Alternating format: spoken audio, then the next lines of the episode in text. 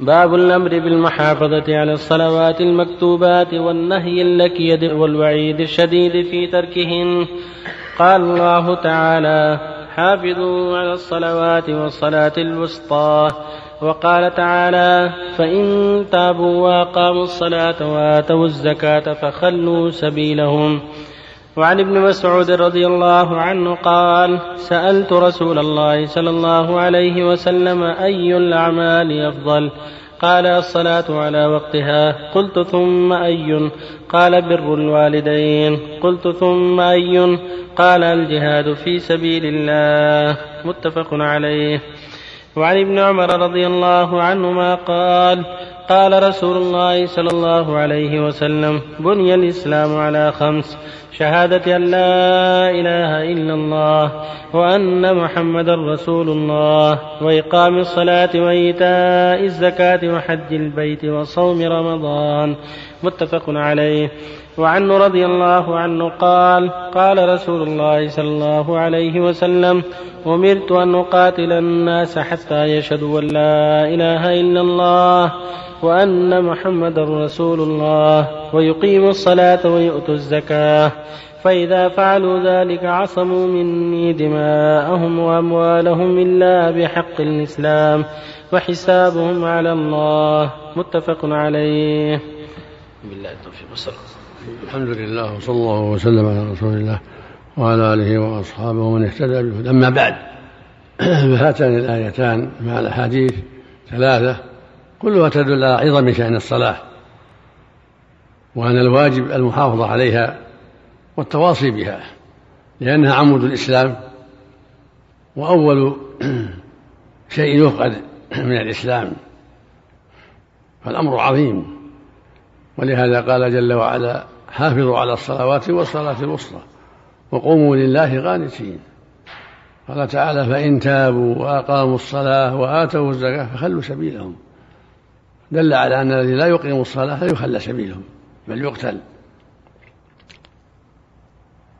قال جل وعلا وأقم الصلاة إن الصلاة تنهى عن الفحشاء والمنكر.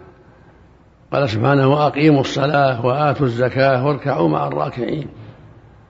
قال عز وجل إن الإنسان خلق هلوعا إذا مسه الشر جزوعا وإذا مسه الخير منوعا إلا المصلين الذين هم على صلاتهم دائمون إلى أن قال سبحانه والذين هم على صلاتهم يحافظون أولئك في جنات مكرمون. قال جل وعلا قد أفلح المؤمنون الذين هم في صلاتهم خاشعون. والذين هم عن اللغو معرضون. والذين هم للزكاة فاعلون إلى أن قال سبحانه والذين هم على صلواتهم يحافظون أولئك هم الوارثون.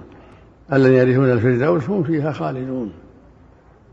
فالواجب على كل مؤمن ومؤمنة العناية بالصلاة وإقامتها والمحافظة عليها في أوقاتها مع الطمأنينة فيها فيها والخشوع فيها وعدم العجلة لأنها عمود الإسلام. كما قال عليه الصلاة والسلام رأس الأمر الإسلام وعموده الصلاة. فالواجب على كل مسلم أن يعتني بها وأن يحافظ عليها. ولما سئل صلى الله عليه وسلم أي العمل أفضل؟ قال الصلاة على وقتها. فأفضل الأعمال بعد التوحيد الصلاة على وقتها. وأن يؤديها في الوقت كما أوجب الله. هذا أفضل الأعمال بعد الشهادتين أن تؤدى الصلاة في وقتها. قلت يا رسول ثم أي قال بر الوالدين. قلت ثم أي قال الجهاد في سبيل الله. وهذا يبين لنا عظم شأن بر الوالدين وأن برهما عظيم حتى قرنه بالصلاة. فالواجب على كل مسلم أن يبر والديه وأن يعتني بذلك. ولذا أوصى الله بذلك في كتابه العظيم مواضع كثيرة. قرن الوصية بالوالدين مع الوصية بالتوحيد وترك الشرك. وقضى ربك ألا تعبدوا إلا إياه وبالوالدين إحسانا. قال تعالى واعبدوا الله ولا تشركوا شيئا وبالوالدين إحسانا. فالإحسان الوالدين من أهم الفرائض. ثم الجهاد في سبيل الله لما فيه من إعلاء الدين وقمع المشركين وإظهار شعائر الإسلام. والحديث الثاني يقول صلى الله عليه وسلم بني الإسلام على خمس يعني على خمس دعائم. شهادة أن لا إله إلا الله وأن محمدا رسول الله. هذا الركن الأول. وإقام الصلاة وإيتاء الزكاة صوم رمضان وحج البيت. فالإسلام الذي هو دين الله. كما قال تعالى إن الدين عند الله الإسلام. دين الله مبني على هذه الأركان الخمسة. الشهادتين وهما أشهد أن لا إله إلا الله وأن محمدا رسول الله. الشهادة بأن الله مستحق العبادة وإفراده بالعبادة دون كل ما سواه. والشهادة بأن محمدا عبد الله ورسوله. ثم الصلاة ثم الزكاة ثم الصيام ثم الحج. هذه أركان الإسلام الظاهرة. وأركانه الباطنة المتعلقة بالقلب الإيمان بالله وملائكته وكتبه ورسله واليوم الآخر وبقدر خيره وشره. فلا بد من هذا وهذا.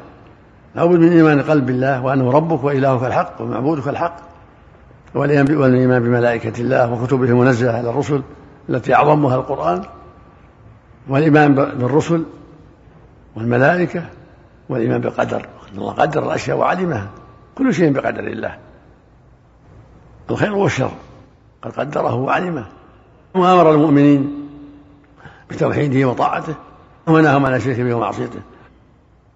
وأعطى العقول والأسماع والأبصار والأدوات حتى يعمل المؤمن بما يرضي الله ويبتعد عما يسر الله سبحانه وتعالى. فالصلاة شأنها عظيم وهي أعظم الأركان وأهم الأركان بعد شهادتين. من حفظها حفظ دينه ومن ضيعها هو لما سواها أضيعه فالواجب على المسلمين العناية بها والمحافظة عليها ويقول عليه الصلاة والسلام أول ما يحاسب عنه العبد من عمله صلاته فإن صلحت فقد أفلح وأنجح وإن فسدت فقد خاب وخسر. حديث ابن عمر كذلك مثل ما تقدم. قلت أن أقاتل الناس حتى يشهدوا أن لا إله إلا الله وأن محمدا رسول ويقيموا الصلاة ويؤتوا الزكاة. فإذا فعلوا عصوا مني دماءهم وأموالهم إلا بحق الإسلام. فالذي يترك الصلاة دمه هدر. يجب على ولاة الأمور أن يستتيبوه فإن تاب وإلا قتل. لهذا قال تعالى فإن تابوا وأقاموا الصلاة وآتوا خلوا سبيلهم. وصلى الله عليه وسلم نهيت عن قتل المصلين. وكان عمر يكتب إلى عماله ويقول رضي الله عنه إن أهم أمركم عندي الصلاة. فمن حفظها حفظ دينه ومن ضيعها فهو لما سواها أضيعها ويقول عليه الصلاة والسلام بين الرجل وبين الكفر والشرك ترك الصلاة. ويقول صلى الله عليه وسلم أيضا العهد الذي بيننا وبينهم الصلاة فمن تركها فقد كفر. الواجب على المؤمن أن يعتني بذلك مع أهله وأولاده وجيرانه. لا يغفل. يقول سبحانه يا أيها الذين آمنوا قوا أنفسكم وأهليكم نارا وقودها الناس والحجارة. ومن أعظم الوقاية أن يستقيموا على الصلاة وأن يحافظوا عليها. هذا من أسباب الوقاية وأن يقوم ولي أمرهم عليهم بذلك حتى يكون هذا الجهاد من أسباب وقايتهم من عذاب الله. وفق الله الجميع ولا حول ولا قوة إلا بالله. أحسن الله إليك. بعض طلبة العلم يجمع في بعض الأوقات المغرب والعشاء بدون عذر. مستدلا بحديث ابن عمر أن النبي صلى الله عليه وسلم جمع بين المغرب والعشاء. ابن عباس لا هذا غلط ما يجوز. الرسول وقت المواقيت وبينها فلا يجوز الجمع إلا من عذر مرض أو مطر أو سفر حديث ابن عباس منسوخ. أو في أو بعذر لم يذكر في الحديث. كما قال ابن عباس لئلا يحرج أمته. إما مرض إما وباء عام ولا أعذار أخرى. وحديث الرسول صلى الله عليه وسلم يفسر بعضها بعضا ويبين بعضها بعضا. وقال وقت المواقيت وقال صلوا كما رأيتم يصلي عليه الصلاة والسلام. جزاك الله أحسن عليك يا شيخ ذكر الفقهاء آداب قضاء الحاجة أنه يعتمد على رجله اليسرى وينصب اليمنى. صحيح يا شيخ؟ في حديث في حديث ضعيف يفعل ما يستطيع. أو في الحديث ضعيف أي نعم. يفعل ما تيسر يفعل ما هو أيسر له.